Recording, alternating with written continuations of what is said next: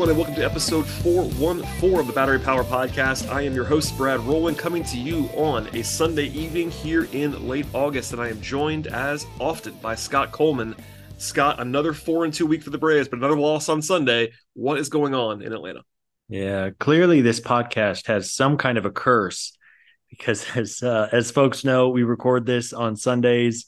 As fate would have it, the Braves have actually lost on four Sundays in a row Although over the month of August, they've only lost eight times, which is kind of a fun little fact. So four of their eight losses this month have come on Sundays, which is very naturally the day that you and I get together for these. But a good week overall. It's crazy that we really only have about a month to go in the regular season, and it's uh, playoff baseball is right around the corner.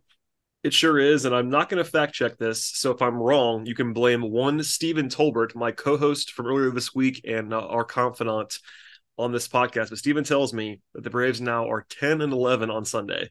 That is hard to do when you're 40 over 500 for the season to be 10 and 11 on one particular day. They so, uh, they struggled on Sundays last year too. It's us. Although it was also the day game thing, which has been, I believe, this year the Braves actually have the best record in the majors in day games. That's after correct. They famously like could not win in day games last year. So now it's uh it's the curse of Sundays. They just is, lose all uh, the night games. So uh number one, we yeah. have to record later in the later in the night, and then they lose anyway, and it's just change it up experience. Yeah. yeah. Um. Anyway, no, I, we we kid. You know, the Braves are still in, good, in a good spot. Four and two this week. Um. You pull this. Uh. I guess we're officially in magic number season, Scott. We've arrived here in late August at magic number season. Uh. Twenty one is the number if you are counting down, and that's with a loss today and a win from the uh, Philadelphia Phillies. So uh, 21, if you want to make your uh, countdown card or uh, do a flip chart, however you want to handle that over the next month or so, the Braves could be clinching. Somebody asked, uh, somebody asked me, I, I couldn't find it with relative ease, like what would have to happen if the Braves have gone like you know it was like 500 the rest of the way, Philly has to go like 30 and three or something. And like, has anyone ever done that before? And it, and no, I, I, I, yeah, so it would be pretty difficult. But anyway, we're not saying it's over. Still, it's not over. Yeah, it's um, we're getting closer. We're right? getting closer. I agree. Steve and I said the same thing a couple days ago. It's like, uh, if it's yeah. still this in a couple weeks, then I'll uh, I'll be there for everybody. But yeah, and it's crazy. Um, the math is a little flimsy. Bob Nightingale actually said the Braves oh, oh no number yeah. Oh, baby. Bob Nightingale said that the magic number to clinch a playoff spot for the Braves was 12. I don't think it's 12. I, I could try to do the math, although with so many teams involved, it's a little yeah, funky. Know. But, you know, within the next 10 or so days, I think the Braves mathematically could, if if they continue to play well. I would assume the magic number would just be for whoever the third wild card team would be, because that is, of course, the last playoff spot. So I, I think we are, as we said, we are getting closer, although still a ways to go. Yeah, and Philly, uh, just to kind of throw it out there, the Phillies, who of course are 12 and a half games behind the Braves, they have a three game lead in the wild card over everybody. So that, that kind of tells you how far the Braves are ahead of the actual wild card to fall all the way out. But we'll leave it there for now. Um, later on in the podcast, we will get to this weekend's series against the Giants, which was pretty good, all things considered. And I also want to take a second to dive into the MVP race, which is suddenly not so lopsided, unfortunately, for the Braves. But first, let us get into quickly what happened in the Met series. I've already exhausted all of my takes on this with Steven a few days ago. And by the way, please subscribe to the podcast network where we had episodes from me and Steven and also a solo Steven pod this week because Sean is on hiatus and a much earned hiatus right now. But uh, Scott, I will throw it to you. What jumped out to you from the Mets series? Was it was it the fact that Charlie Morton was uh, Charlie Morton on Wednesday? Because you know certainly that's what I want to talk about as much as possible. Yeah, yeah, of course. yeah, really looking back on that series, Charlie Morton was fantastic. He has been quite good his last two starts. He's actually working on 18 straight scoreless innings, which includes that insane start in New York a couple of weeks ago where he basically had more balls than strikes, but somehow got out of it scoreless. Uh, so, you know, Charlie's done really a nice job. He had 11 strikeouts on Wednesday. And then the other player who I wanted to touch on, and he had another good weekend uh, in San Francisco, is Marcell Ozuna. I mean, this guy, for a player that admittedly you and I thought was, I mean, he was ready. I mean, he was getting booed Remember that he was getting booed not I mean, only at home but look, on the road. Man, he, sh- he should have been. He should have been getting booed. Yeah. There's nothing wrong with it. It was like, pretty month, appropriate. Yeah, first month Marcell awful. He had a WRC plus of nine going into the start of May. He basically was benched for a week. And then he got that start in the Miami series, and the rest is history. And he has been legitimately a top 10 hitter in baseball for the last four months. He had another home run over the weekend. So, uh, really, when I Marcell was great really all week. He's probably going to be National League Player of the Week if I had to guess. Uh, maybe they won't do it because Eddie won it last week. But Charlie and and uh, Marcell both had really really nice weeks. Yeah, I mean Ozuna had five home runs in the six games this week, so that that's usually a good recipe to win Player of the Week. Um, you know, barring weirdness. But yeah, he's hit in 22 of the last 23 games, all kinds of crazy numbers. And I continue to say this, I know, but uh, it was probably repetitive a little bit. I know we have some listeners that don't listen every single week, but I maintain that it is you know, he was really, really bad. You mentioned the nine WRC plus in the month of April. That's one month. It, it, happens. It was it was worse than you would expect, but it was it was pretty bad. I maintain it's much crazier that he had been so bad for two plus years before that. It wasn't like he had been okay last year. He was he was pretty bad, like bottom five player in baseball by WAR bad. And then for him, to, basically the light just come on like this, and him being this good, and it, it is pretty wild this happening, but he he just keeps raking. It's uh, it's wild. But so yeah, it's it's worth acknowledging, and he might win that award when it comes out on Monday. But yeah, yeah. No, no, go ahead. I was gonna say too. I mean, it's last season. It was basically home run or bust. I yeah. think he had 20 home runs, but that was it. I mean, he wasn't really getting on base. His batting average was low. He you know, he wasn't hitting for extra bases other than the occasional home run, which he would run into and his at bats have been so so good. He's working the count. He's getting on base at a really high clip as well.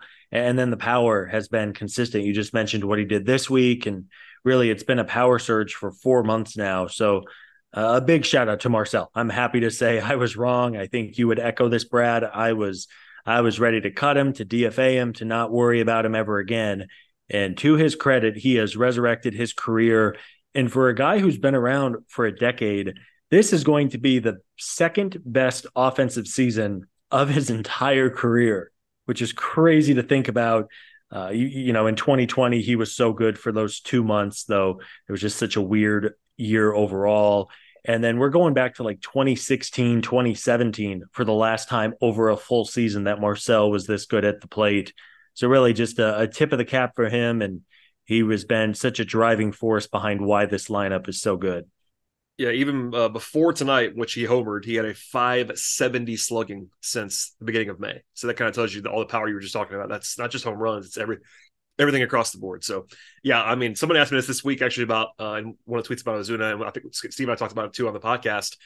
If I would have cut, like, yes, I, I would have DFA'd him probably multiple times, and it, it, it, it, kind of felt like it. It's funny. I listened to a little bit of a clip of, of us talking about it um, back in, I think it was like late April, early May, when they gave him that that week off that you mentioned, it felt like, and I even heard a little bit through the grapevine and my limited sourcing that I think they were seriously considering DFAing at that point in time. Like if the light didn't come on, it was probably going to be it, and the light came on. So uh, it worked out very very well for everybody involved in terms, uh, in terms of, the, the on-field stuff, and uh, we'll leave it there for now. But he was uh, he was very good uh, again this week, so there there's that takeaway. Um, on to the weekend, which again was another 2 1 series victory. And by the way, they've won five consecutive series now after the wins on Friday and Saturday. Um, it is kind of funny how linear this is sometimes, but the Braves won the starts with Strider and Fried on Friday and Saturday, and they lost the start today with Jared Shuster, who I was surprised even started. So we can go back to Friday. Um, it was the Strider show basically. I, I might with, a sprinkling of Michael Harris, but a nice kind of breezy win. And when you can do that against Logan Webb, uh, who's also quite good, uh, to have a kind of no frills, no drama victory, that was a nice way to start the series. And Spencer's been so good lately. I mean, for he had that fluky start in Pittsburgh where he was rolling and then all of a sudden gave up like eight hits in a row, and then suddenly he was walking off the mound in the third inning. But since then, he has only given up one run over his last 21 innings. And his his we'll call traditional numbers have really started to look a lot better. He's now 15 and 4 on the season and his ERA has come down almost half a run over his last 3 starts. It was around 4 for a time and all of his underlying stats showed that he had been unlucky. He had been on the wrong side of some batting average on balls in play. And I mean, and every time you're just going to run into a little bit bad luck. But I think those things are ultimately going to balance out. They have. So his ERA sits at 3.46 on the season. He has, I believe, the lowest FIP in the major leagues at 2.79. Really, across the board, other than ERA, he is top three in every stat that really matters.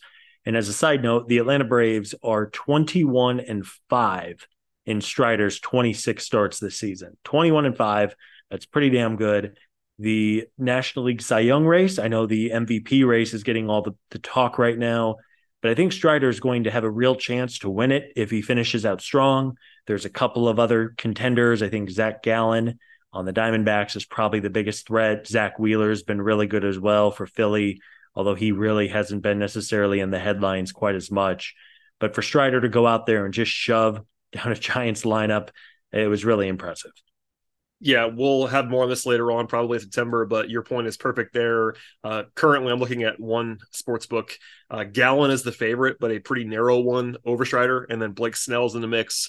Um, you know, Corbin Burnes is way down there. I'm looking at Zack Wheeler's now, you know, so I, I think it's probably a three man race based on the odds between Gallen Strider and Blake Snell, but we'll see about all of that stuff. And, you know, it is what it is at this point. Um, but he's, he's very good. I mean, we kind of know that, but the advanced numbers, uh, you know, ERA is tough sometimes, but Strider, it really is every once in a while you look at Strider's like Fangraphs page or whatever, and you're just like blown away by the strikeouts it is just kind of worth saying out loud. He is averaging 13.85 K per nine this year, which for a starter is just absolutely absurd. Like it truly is yeah. absurd. yeah. Like no one does that in the modern game. Um, like you said, number one in FIP, number one in xERA, like all the supporting numbers, he is the best. And the ERA has been a little bit unlucky. He got he's got some uh, home run fly ball rate issues this year, but like he's been remarkably good. So worth yeah, that. He Spencer is on pace for 301 strikeouts. Now, I don't think he's going to get there because, in all likelihood, the Braves will be able to take their foot off the pedal a little bit, perhaps in the second half of September, and give Strider and Fried a little bit of a breather. Of course, they're not going to send them out there to throw 110 pitches in any start once things are wrapped up. So he probably won't get to 300. But man, I mean, what a season. And again, man, this is his first full year in the major leagues as a starting pitcher. Came out of the bullpen for the first couple months last year. And then, of course, really was one of the two driving forces behind the Braves going nuclear last season, him and, and Michael Harris, of course. So he just, for his first full year as a starter, has been so dang good. Yeah, it helps that, uh, you know, to have a guy who could just go out and just shove like he does every once in a while. Same thing with Max Fried and you know Max Fried. No no surprises there. Max Fried was not in like incredibly dominant on Saturday, but settled in two runs, eight strikeouts, just kind of uh, another ho hum victory. I, don't, I mean I don't have too much to add there. It wasn't like anything crazy. Riley homered, but I mean the combination of like two not particularly close victories, not blowouts either, but just getting like racking up another series victory, having it be done by Saturday. It's not like today's game doesn't matter; it does, but kind of again, you know, it was pretty much ABC. Like put your really good starting pitcher out there, lineup does enough, and you win by four runs back to back nights. Yeah, just very ho hum, right? Yeah. Which is crazy for this team. That is, man, they're gonna smash the win record. I think as long as something very weird doesn't oh, happen. There's there's there's Scott Jinks for you right there, everybody. Yeah, I know. What what time are we on the clock here? Make sure to mark this, and it can be the new SNY. Who's the Sal Licata from SNY TV? Can be the new one. No, I will. I will say uh, honestly, I'm not sure they're going to beat. I'm not sure they're going to beat it. it. It is 106. People not people not remembering that it's not a lock that they beat that by any means. I think actually they're, they're kind of on they're kind of on that pace now. If they do pedal off, and we you know I talk about this probably too much at this point, like they haven't pedaled off yet. Like there are still guys playing every single game, like literally every single game. But you know if they do pedal off at all, I'm not sure they're going to get there. But we'll see. It'll be close. Yeah, it'll be close. Regardless, I mean, just an absurd team. It is not an easy place to go into San Francisco and win I mean, you mentioned they beat Logan Webb on Friday night. Webb was second in the major leagues with a 2.11 ERA at home. And they, I mean, they just smoked him. I mean, the, the, Webb was lucky to get out of it with just five runs over the five plus innings. And then, you know, Max Fried, I wanted to bring up Max. You know, he has been perfectly fine coming off the IL. And of course, he missed three full months. You know, he's been fine. He has not been full capital letters Max Fried. I think that's probably to be expected. It is really difficult to miss that much time and then just go right back to 100 miles an hour in the middle of a season. He was a little shaky early, but settled in, which was really good to see. He also struck out eight hitters, which he hadn't been racking up the strikeouts in bunches over his last couple starts. So it was good to see him do that as well. And I think really just over this next month, one of the key storylines is just for Max to continue rounding into shape and hopefully being that legitimate number one ace that we all know him to be, as we we've talked about, and this is Captain Obvious. But if they can get Fried and Strider to the postseason, both healthy and firing on all cylinders, uh, I'll take that one-two punch in a short series against any one-two in the league. Scott, I'm I'm not trolling you, I promise, because I had the same thought you had, and I'm looking it up right now um, about Fried not being like completely dominant. And it's funny because his numbers look incredible. Like his oh, yeah. his yeah. walk rate, even, since since he came back, his walk rates minuscule. His FIP is 3.3, XFIP 3.15. Like he looks like he always looks. I, am kind of with you. He hasn't felt that way. I, I guess a, little, a few more base runners than usual. Uh, you know, five or six per, uh, you know, per nine innings or whatever it is. But yeah, I, I'm with you it doesn't feel like it, but he actually has been dominant. Like just trying to take myself out of it a little bit. I think he's just kind of been his normal self. But yeah, maybe there's another half gear to get to. Yeah. And if that if if so, that's kind of scary. I guess because the ERA is not quite as good as it was before he went went out. His ERA is like in the mid threes instead of the you know high twos, low threes. But we're nitpicking. Like he's still looks fine. yeah. The mark of a legitimate ace. Yeah. And I think the ace term gets used too loosely in the majors where if a guy is the number one on the team, oh, that's Baltimore's ace. Oh, that's New York's ace. A lot of the time, man, the number one on a team is not an ace. Uh, you know, across the league, Max absolutely fits that bill. And you're right, he he's been fine. I'm not saying he struggled or I'm concerned or anything like that. I think though, over these next few starts, an opportunity for him to really continue rounding into form, uh, another good sign, too, that's worth mentioning the Braves were pretty careful with his pitch count in his first three starts coming mm-hmm. back. I believe he averaged about 75, 80 pitches in those, but he threw 103 pitches last weekend and then threw 98 on Saturday. So those are encouraging signs to really make you think that Max is feeling 100% after missing all that time.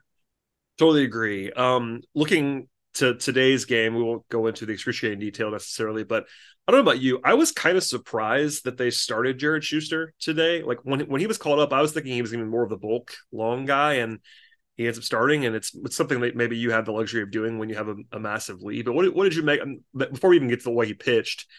I was surprised he started. I'll just say that. Um, a little surprised. Yeah, not shocked. I mean, really, the the story of the season has been this carousel of fifth starters and they just haven't been able to find anyone to lock it down. And then you look at the record and you just kind of laugh considering how good they've been as a team. Yeah, I mean, you know, Allan Winans, we didn't talk about him. His start on Monday was not good. Seven runs, nine hits, gave up a ton of hard contact. Um, our friend, our buddy, Yonny Chirinos, who we talked about at length a week you, ago. You, you, called it uh, yeah, almost, the, almost to the uh, T. It's sorry, buddy, that elbow really looks like it's not doing great. We got to put you on the IL for two weeks. Um, so you know, he was an option. I don't think they wanted to go to Winans again. It's worth mentioning uh, AJ Smith Shawver is actually on the injured yeah. list in the minors with, I believe, shoulder inflammation, and he's probably coming up on his innings limit anyway. Um, and uh, yeah, so there's just not a ton of healthy options at the moment. Mike Soroka pitched a couple of days ago. He might actually be called upon in a couple of days in Colorado. We'll talk about that in a bit. So, I mean, there, there's just not a ton of healthy options. And clearly, the Braves are starting to push guys back whenever they can with this big of a division lead. Um, you know, I, I have really no confidence in Shuster at this point, but I, I, I guess he wasn't awful on No, Sunday? I, mean, I, I, I was gonna say I don't, I don't think he was awful today. It is a reminder that he doesn't miss bats though. Like you know, in his ten starts, which I almost forgot he's made that many starts, he has twenty eight strikeouts and twenty four walks. Like that's just not going to work. Um, you know, ERA in the low fives, FIP about five, XFIP about six. Like he's not been particularly impressive. I thought, look, if you offered me what he gave them today, I would have probably taken it before the start. Um, but that doesn't mean that he was great because he wasn't. Like he ends up being charged with four runs. Part of that's Collin McHugh, which we'll come back to in a second. But I thought that Shuster was okay, but he also looked like Jared Shuster. I don't I don't mean that like in a mean way. It's yeah. just he's not particularly lighting the world on fire. And you know, he did his job for the most part today. But uh it, it, again, Steve, I talked about it a couple days ago. That fifth spot, like we focus on it a lot because it's a interesting topic. It also kind of doesn't matter. Like, but when it, when you get to October, it, it's not going to really matter at all. None of these guys are going to pitch unless some, unless something crazy happens. So, um, I don't know. It's just one other thing that happened. But I guess when you laid out that way with everything else, with Winans and everything, I guess it's not as surprising as I'm making it out to be. I just he was so it, Shuster was so far off my radar as a starting pitching option for like the last like two months, but uh, he's back, I guess, in in the mix. Yeah, and really, I kind of looked at it too as just a bullpen game where they didn't yeah. want to burn. They didn't want to have to cover nine full innings with the bullpen. Well, well, one of the theories, actually, it's funny that you say that. One of the theories that was out there today, I'm not sure if it was real or not, was that um, one of the reasons maybe Snit went to McHugh, which we'll talk about now, um, is that maybe they were just planning on that being the progression the entire time. Like that was just always going to be what happened. They were they were going to go Shuster to McHugh to try to eat five six innings. Um, yeah. I don't know if I buy that, but it, it, it's plausible to me that that was the plan the whole time. It, it's it could be, um, you know, and and whenever you lose a game, there are different ways to lose a baseball game.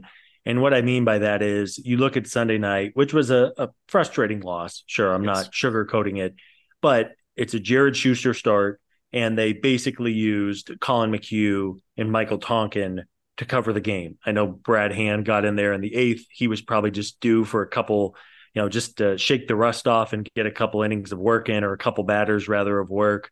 So it wasn't like they burned through the entire bullpen and ended up losing the game by one in 12 innings. It was a pretty harmless loss. And look, man, I want the Braves to win every single time they play, but it was not, um, you know, it was not a, a backbreaker by any means. No, it, it was not. And we could do the whole McHugh thing. Uh, I guess we, we, we talked about that at least once, if not twice, the last couple of weeks. He actually pitched well on Monday. He threw three and a third scoreless innings, then, then then didn't pitch for five days, and then he comes in today with two guys on. I didn't love going to him there. I'll say that. Um, especially in it's one of those things that we've talked about ad nauseum for years. Like my definition of, of high leverage and snits do not usually align. That's a pretty high leverage spot, I thought. Um, when he came in the game with two guys on, and uh, he didn't have it today. I'm not going to say he pitched well because he didn't. I also thought the reactions and uh, were pretty pretty funny. Like people want to fire Collin McHugh into the uh, into orbit. Um, I'm not quite there, but as we discussed last time we talked about this, he's not been very good this year. I'm not going to say otherwise. So it's fine. It is what it is. They lost the game there. Um, I don't think he'll be DFA'd, but I also think um, McHugh at this point is not one of their best six or seven guys. It, it just kind of is what it is. Yeah, not not great. I mean, he came out of the bullpen and walked back to back guys. That was bad. Yeah. That just can't happen. Nope. And then, you know, Matt Olson had a chance to make a play that would have kept the game tied. Um, you know, Olson actually, Matt Olson had an interesting couple of comments this week. I forget who did the interview, but even Matt admitted that his defense had been pretty bad this yep, year. He did. He talked about. Uh, I wish I, I wish I had it in front of me, but if, if I'm summarizing right, that you know he really prides himself on his defense and that he's had some missed opportunities this year and I mean, it looked like the the sun. He was battling the sun. There was a shadow right through the middle of the infield. I'm sure that if Matt was on this podcast with us, he would say that he should have had that ball and should have been a tie game going into the sixth. He didn't get it, and it ultimately spiraled. Uh, and with McHugh, he just hasn't been great. The command has not been there as it's been for years. This is by far the worst season he's had in quite some time, and as we know, that happens with relievers, especially as they get older. I, I just, as the games start to mean more, I just don't think McHugh is really ever going to pitch in those games. I think he's perfectly fine as kind of a Swiss Army knife who you can throw out there in a blowout to eat innings. But uh, yeah, I mean, if if October rolls around and Collin McHugh is pitching high leverage innings, then I'm really going to have to question it. But ultimately, I don't think we're going to be in that spot. Right. I mean, even Monday, the example I just used, they had him throw the last three and a third in a game they were losing by what six runs. Like that's and that's a very normal thing. Like I, I think somebody made the point. Maybe it was actually Twitterless Ivan, who's our, our guy at, at Battery Power, um, said basically he and Tonkin have, have changed roles. Like they've flipped in that basically they're using McHugh like they were using Tonkin as like the it's like the last guy who's also the bolt guy, and maybe that maybe that makes sense. Tonkin's been pretty good this year, so we'll see. But anyway, that's probably probably too much on that. But uh, as for Olson, I it's one of those funny things. Everyone that I trust that I talked to tonight or saw on Twitter or anything like that, everyone agrees Olson has to make that play, like has to. But also, it's not an error. So unless you were watching the game, like in the box score, it's just like oh, double off Collin McHugh, three three one double. What it's like, but if you watch it, he, has got to make that play. So it's like one of those very interesting baseball things where, you know, you can't. It wasn't bad enough to be an error, but it was. I, I, to your point, he. I'm sure Matt would be like, "Got to make the play." Sorry. Uh, so who cares? It is what it is. But yeah. Won, won the series in they a ballpark the, the Braves have not had a ton of success in over the years. You've got the first leg of this West Coast trip done. You have a, a Rockies team starting this next few days that are down bad, and then a huge series to wrap up the trip against the Dodgers. But after that, I I think the Braves don't go far. I mean, I think it, it, Atlanta is as far east, or I guess as far west as they go the rest of the way. They they yeah, have there series. there are no time zone changes after this after yeah. this next week. Uh, yeah, that was. Thank you for saying what I was stumbling all over myself. Trying I'm, to say. I'm, I'm with you all the way. No, it, it was a weird game tonight that's kind of where I'll leave it. They, they Braves didn't have a base runner until the fifth inning. You and I exchanged texts about how funny it would be if they got no hit tonight uh, in, in advance of the podcast. And then as soon as we did that, by the way, they just started scoring at uh, uh, sort of ad nauseum. But uh, it didn't it didn't matter. If they got no hit, I think in true podcast form, we just wouldn't talk about it. Like just just talk about Friday and Saturday. Move right along. Yeah, straight exactly. into the news. Yeah, and there was uh, no game on Sunday. And yeah. Uh, in other news, Kyle Wright might have had to do that. Might have done it actually. Speaking of Colorado, we'll get to that in a second, as well as some MVP talk. But first, a word from our sponsors on today's podcast. Support for this show comes from Sylvan Learning.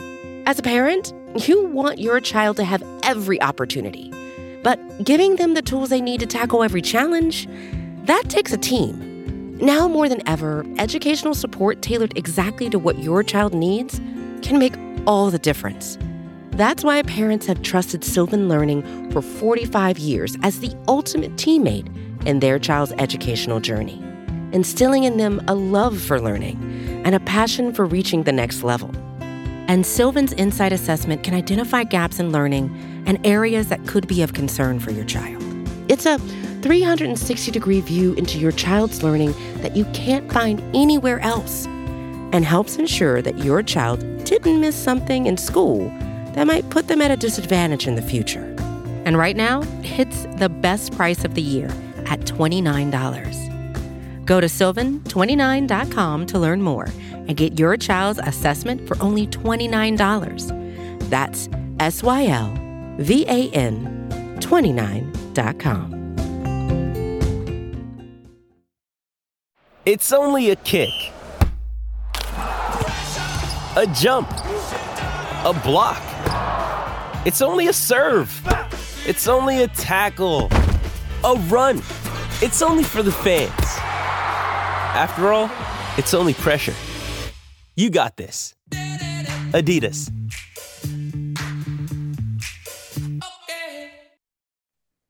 Scott, let us hit the news real quick here before we get to the look ahead to next week. You mentioned Kyle Wright before the break. Kyle Wright is officially back in sort of in the middle of his rehab stint versus having not started it so far. He pitched on Thursday in Rome. By all accounts, looked fantastic. Chris Willis, our fearless leader, was there and talked to Kyle.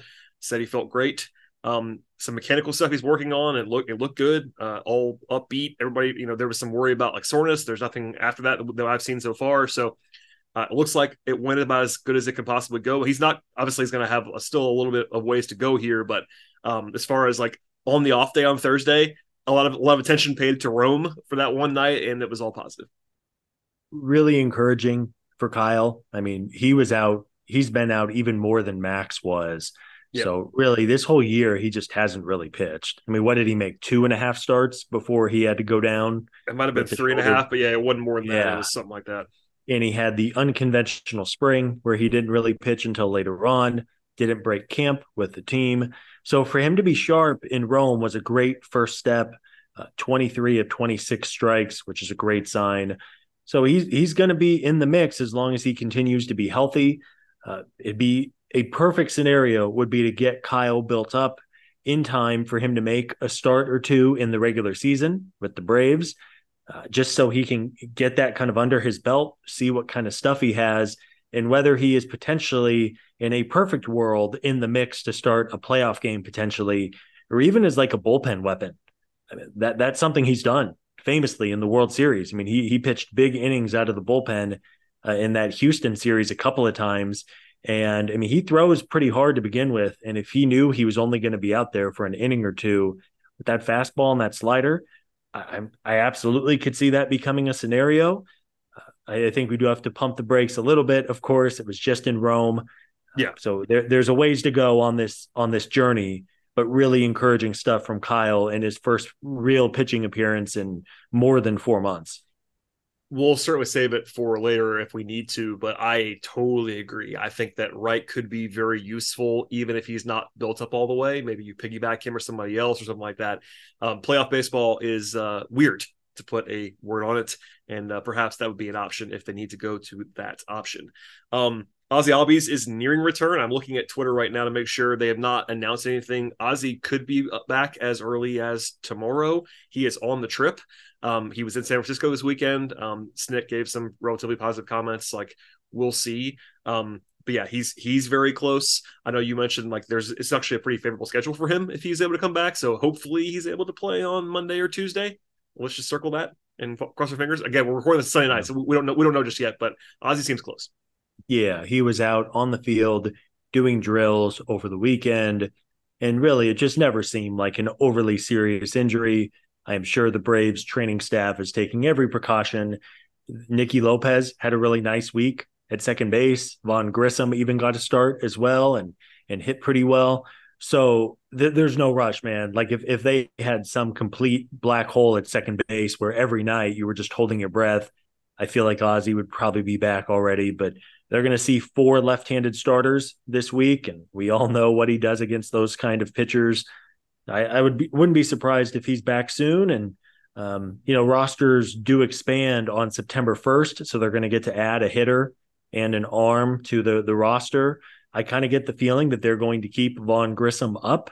Maybe not. I mean, Vaughn probably won't play a whole lot, but just to have him on the bench, get that experience would be really cool. He's of course had basically a full year in Gwinnett to play I know that there was talk this week that the Braves feel like he has gotten his work in for the season. Yeah, they don't. So if care. he's just on the yeah, if, if he's if he's on the bench doing his thing, maybe once they clinch, they get him some opportunities at second base, uh, shortstop, even maybe left field, which is a whole fun topic. Um, yeah, so it seems more than likely that Ozzy will be back soon, and uh, it'll be great, especially against lefties. I mean, he has such prodigious n- numbers against lefties um, it'll be good to have him. I also want to say that he just mashes in Coors Field over his career. I think he's just crushed the Rockies too. So he likes hitting at that park like most guys do.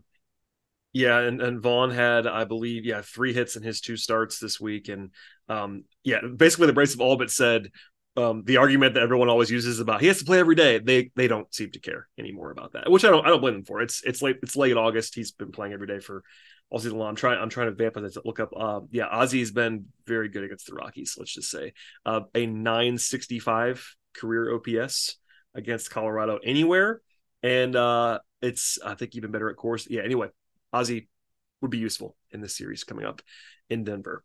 Uh, before we look ahead though to the week in full, including the showdown against the Dodgers, Scott, it's time to have some MVP talk and honestly i we've mentioned it a few times. I've talked about this in various places. I kind of thought it was going to be cruise control for ronnie and it is definitively not. And this was the week where the narrative changed and the odds changed and i got into this a little bit tonight on twitter even. It's not really because of ronnie. Like ronnie's not been like lighting the entire world on fire but he's been playing pretty well. It's that Mookie Betts has gone essentially nuclear for a long time now, especially in August. But even before that, he's been very, very good. And um, I have to announce this now on the podcast. He, he, as of tonight, both DraftKings and FanDuel are the places that I could find live, you know, live or current odds. And Mookie Betts is now the slight favorite to win the National League MVP, which is pretty wild because Ronnie was like minus 800 like not very long ago. Yeah, I mean Mookie Betts is a hell of a baseball player. He's really good. and I'm glad you you took the words out of my mouth and I'm glad you said it. This is not Ronald Acuna falling off.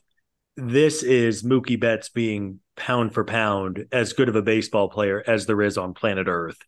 Uh, he is, I mean, just mashing. Um, he, he's he's playing all over the field too for the Dodgers, which is really cool. I mean, he was at second base the other night, so he's very versatile. Him and Freddie at the one-two of LA's lineup is just absurd. Those guys are both in normal seasons, both having MVP caliber years, and Ronald has just been so good as well on his own accord that, that he's making it a real battle. So with a month to go in the season, I really do think it's anyone's up for grab. There is a lot of baseball to be played. Of course, there is a very high profile series coming up this weekend, which is only going to pour gasoline on the MVP talk fire. Um, so yeah, I mean, really, I see it as three very, very deserving candidates with with Ronald, Mookie, Freddie, who I, I don't think is going to be in there at the end of the day. I think it's going to ultimately be between Acuna and Betts. Uh, and even a guy like Matt Olson, who we've talked about in a kind of a, a, more traditional year, in a year where there weren't these crazy talented players going off. Yeah. I mean, he has the traditional numbers that would win him MVP if this was 10 or 15 years ago. But when you have dynamic talents like Ronald and Mookie, I mean, it's just going to make for a really fun race over the last month.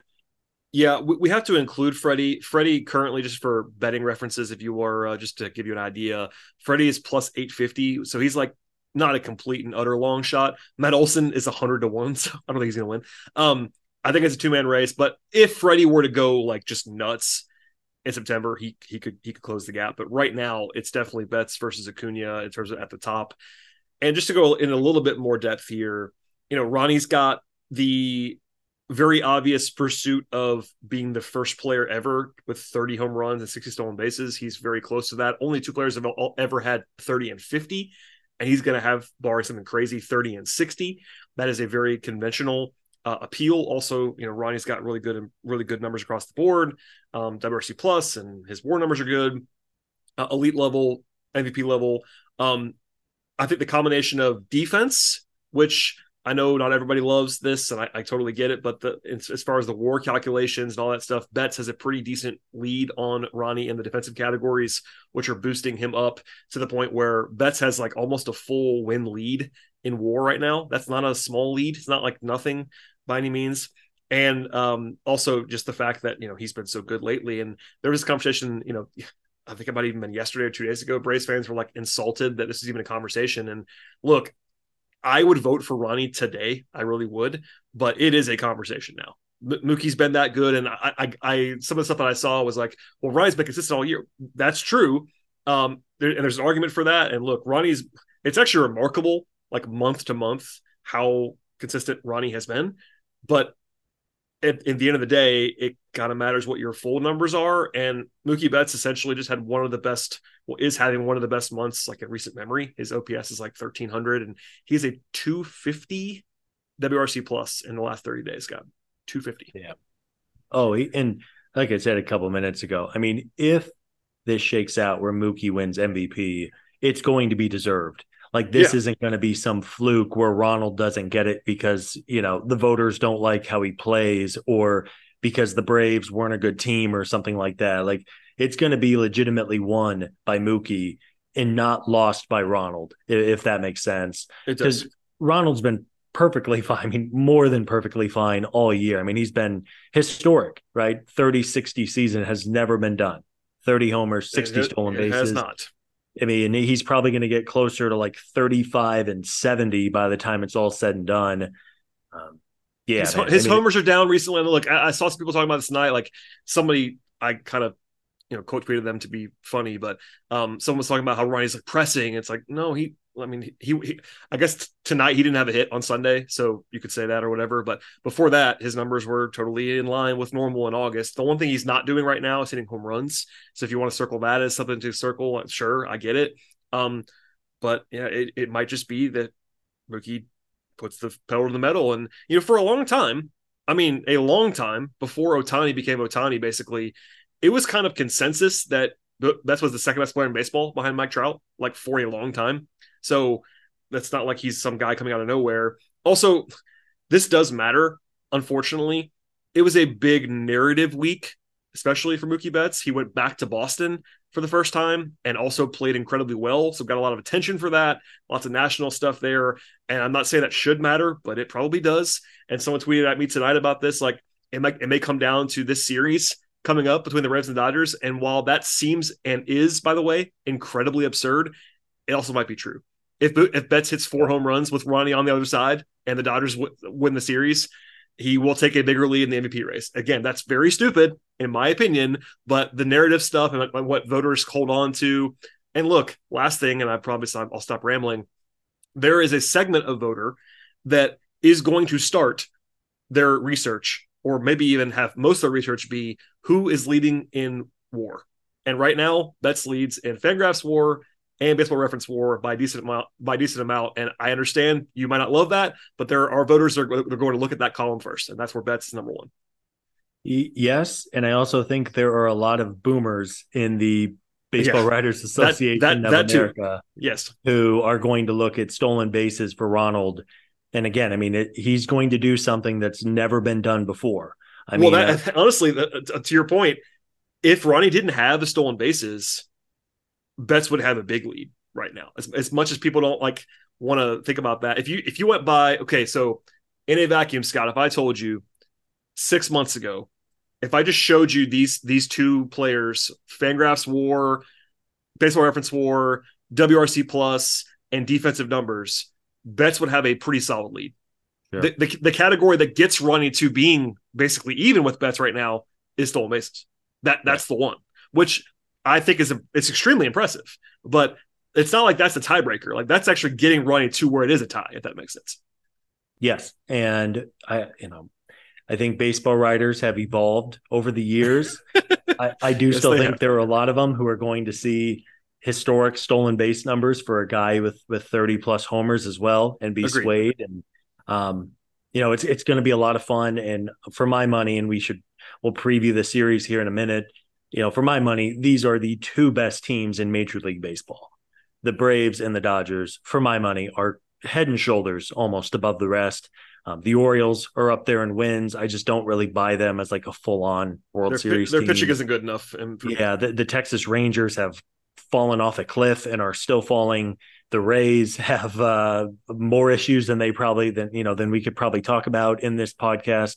Yeah, um, you know, in, in the rest of the American League, while there's some good teams, just for my money, and when you include the injuries the Braves and Dodgers have dealt with, and now they're getting healthier.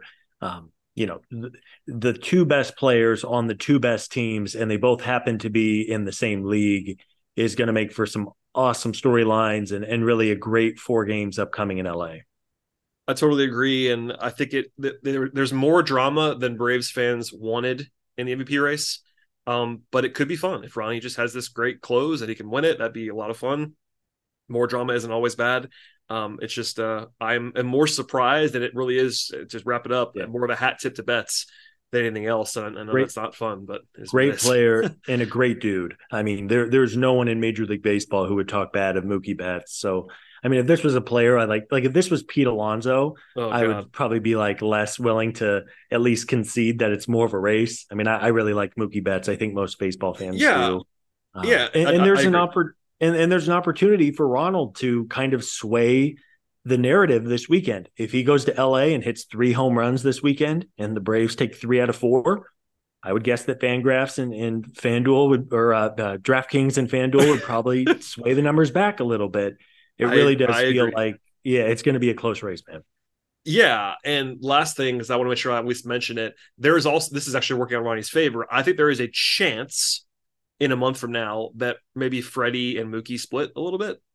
Um, you know, not that Olson is far off from Freddie, but I think just the narrative is Olson's not really in the mix narrative wise. Uh, I think if, if Matt were to have 10 home runs in September, he might be right there. If that makes sense. But yeah. it's kind of hard to see Freddie. This is, I'd say no matter what who, who, who the player was, but Freddie doesn't really have the obvious case. Like for Ronnie, he's got like we said, 30 60 and all that stuff. Betts has the advanced numbers case, etc. Freddie's just been really good, but he doesn't really have that one thing to stand on in the race. So yeah. that's kind and of why I think it's not going to be him in the mix unless he goes crazy. And Freddie's won it before yes. in 2020 with the you know the shortened year. So and it was him, him, him, how... and Mar- him, him, and Marcell dueling in uh, that's 2020. right. Yeah, yeah. As wild as that um, sounds. And I don't know how much water that holds with the voters, but you know, you I guess Mookie's also been an American League MVP, yes. I believe. Yes. Um, so, you know, Ronald hasn't won it. I don't know how much that impacts these things, but um, yeah, it, it, does seem like it's going to come down to Mookie and Ronald, who might truly be the second and third best players on planet Earth right now. I would agree. All right, that's enough for now. We will uh, certainly litigate that again if we need to, but it felt like it was time to do a little bit more on it because of uh, all of the discussion, quite honestly. And uh, people really, really mad at, your friend Jeff Passan uh, Braves fans really mad at Jeff Passan this week for even for even having the goal to bring it up. Scott just just furious yeah. with Jeff Passan. So uh, base oh I have to make fun of base running base running numbers. Did you, oh my did, god! See that whole narrative from uh, from from your, from your guy Jeff bringing up base run base running stats as if Ronnie's not going to steal 100 bases or whatever. It's the first time in the history of baseball arguments that BSR has been brought up to argue who should be MVP. I, I love I love a good I love a good advanced metric, Scott, and I, I wouldn't even have tried that. That's absurd. What are we, what how, we, how the hell do you calculate? BSR. Like like does someone I don't know, man. That could be a whole rant slash deep dive. But I almost I mean, brought it up someone, earlier and I forgot. I want to make sure we at least made fun of it on the way on the way by. I, had to say that because that yeah. was uh, uh I someone, enjoy a lot of the making fun of Passan yeah, for that someone, aspect. Does someone at Fangraphs track every time Freddie Freeman runs around first base? I mean, I yeah, don't. It just don't absolutely cracks me up. Just um, look, I I think we like to have a smart conversation on this podcast in general, but uh, th- there's, there's there's no way you're going to convince me that Freddie Freeman and Ronald Acuna are similar base runners. You're you're just not going to do that to me. I'm sorry, no, you're sure. not going to do it. And Freddie's always I will say Freddie's been a sneaky good base runner in his career, sneaky good, but he's not Ronald Acuna on the base on the base. No, no. Um, okay, moving right along we talked about it a little bit already, but they're going to Colorado now. In fact, they're probably already there as we're speaking, or at least they're on their way. Um, and then they go to L- and then they go to LA. So the, the Rocky series, they're they're not good, man. Uh, we kind of know that. It's Elder Monday, Morton Tuesday. We'll see on Wednesday. Could be Soroka, could be something else. Um, anything else to add? I mean, that, that's a series where like nothing is assured ever, but that's a pretty bad team uh, with two lefty starters, and uh, it's a pretty favorable matchup. Yeah, a team the Braves should take advantage of. Um, you know, you, you can never guarantee things in this great sport, but at least two out of three. Ideally, they take all three games. You know, anytime you don't have Fried and Strider pitching in a series, it brings a little bit of uncertainty. The Braves do have a TBD on Wednesday. They are going to push Strider back a day, so he will start game one in LA, which I think is a good call. So we'll see who they bring up for that start. Maybe it's a bullpen game. Maybe they use Winans. Maybe they bring up Michael Soroka for a day. We'll see. Um, but I mean, take it. Don't don't look past. I mean, it's like a football thing. Don't don't look past the Rockies and end up losing two out of three because you're pumped for the the Dodgers this weekend. But overall, man, I mean, the talent discrepancy on these two teams is astounding.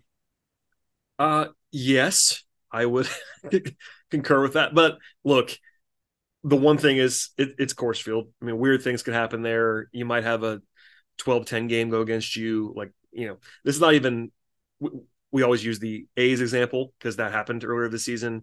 There's a little bit there's just more variance in Colorado and their offense is not even bad. It's just their their run prevention. I mean, oh my god, I'm looking at this now.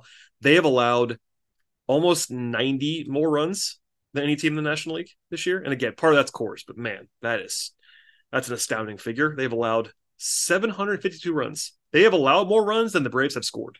And we all know how good the Braves offense is. So, oh God, my goodness, they um, are they're, they're the worst run organization in baseball. I mean, it, all yeah. things equal, because they can spend money or you know have spent money. I mean, they have some big contracts on. They have team. more money than the A's do. That's for sure. Right. Oakland is Yes. Yeah, Oakland is hand tied with with a variety of things. There's they have an excuse. Oakland has an excuse. I mean, no team should be as bad as Oakland is, but they at least have some external excuses. The the Rockies have no excuse for being this terrible, and and they're going to be terrible for years. Yeah, the A's ownership is really, really bad, but their front office is probably not. It's just everything else going on. Yeah. Rockies are the worst team in the National League this year by almost 100 runs run differential and six games in the in the, in the standings, et cetera. So it kind of tells you nothing is assured, but a good good series uh, there. And then the big one over the weekend in LA, four games against the Dodgers.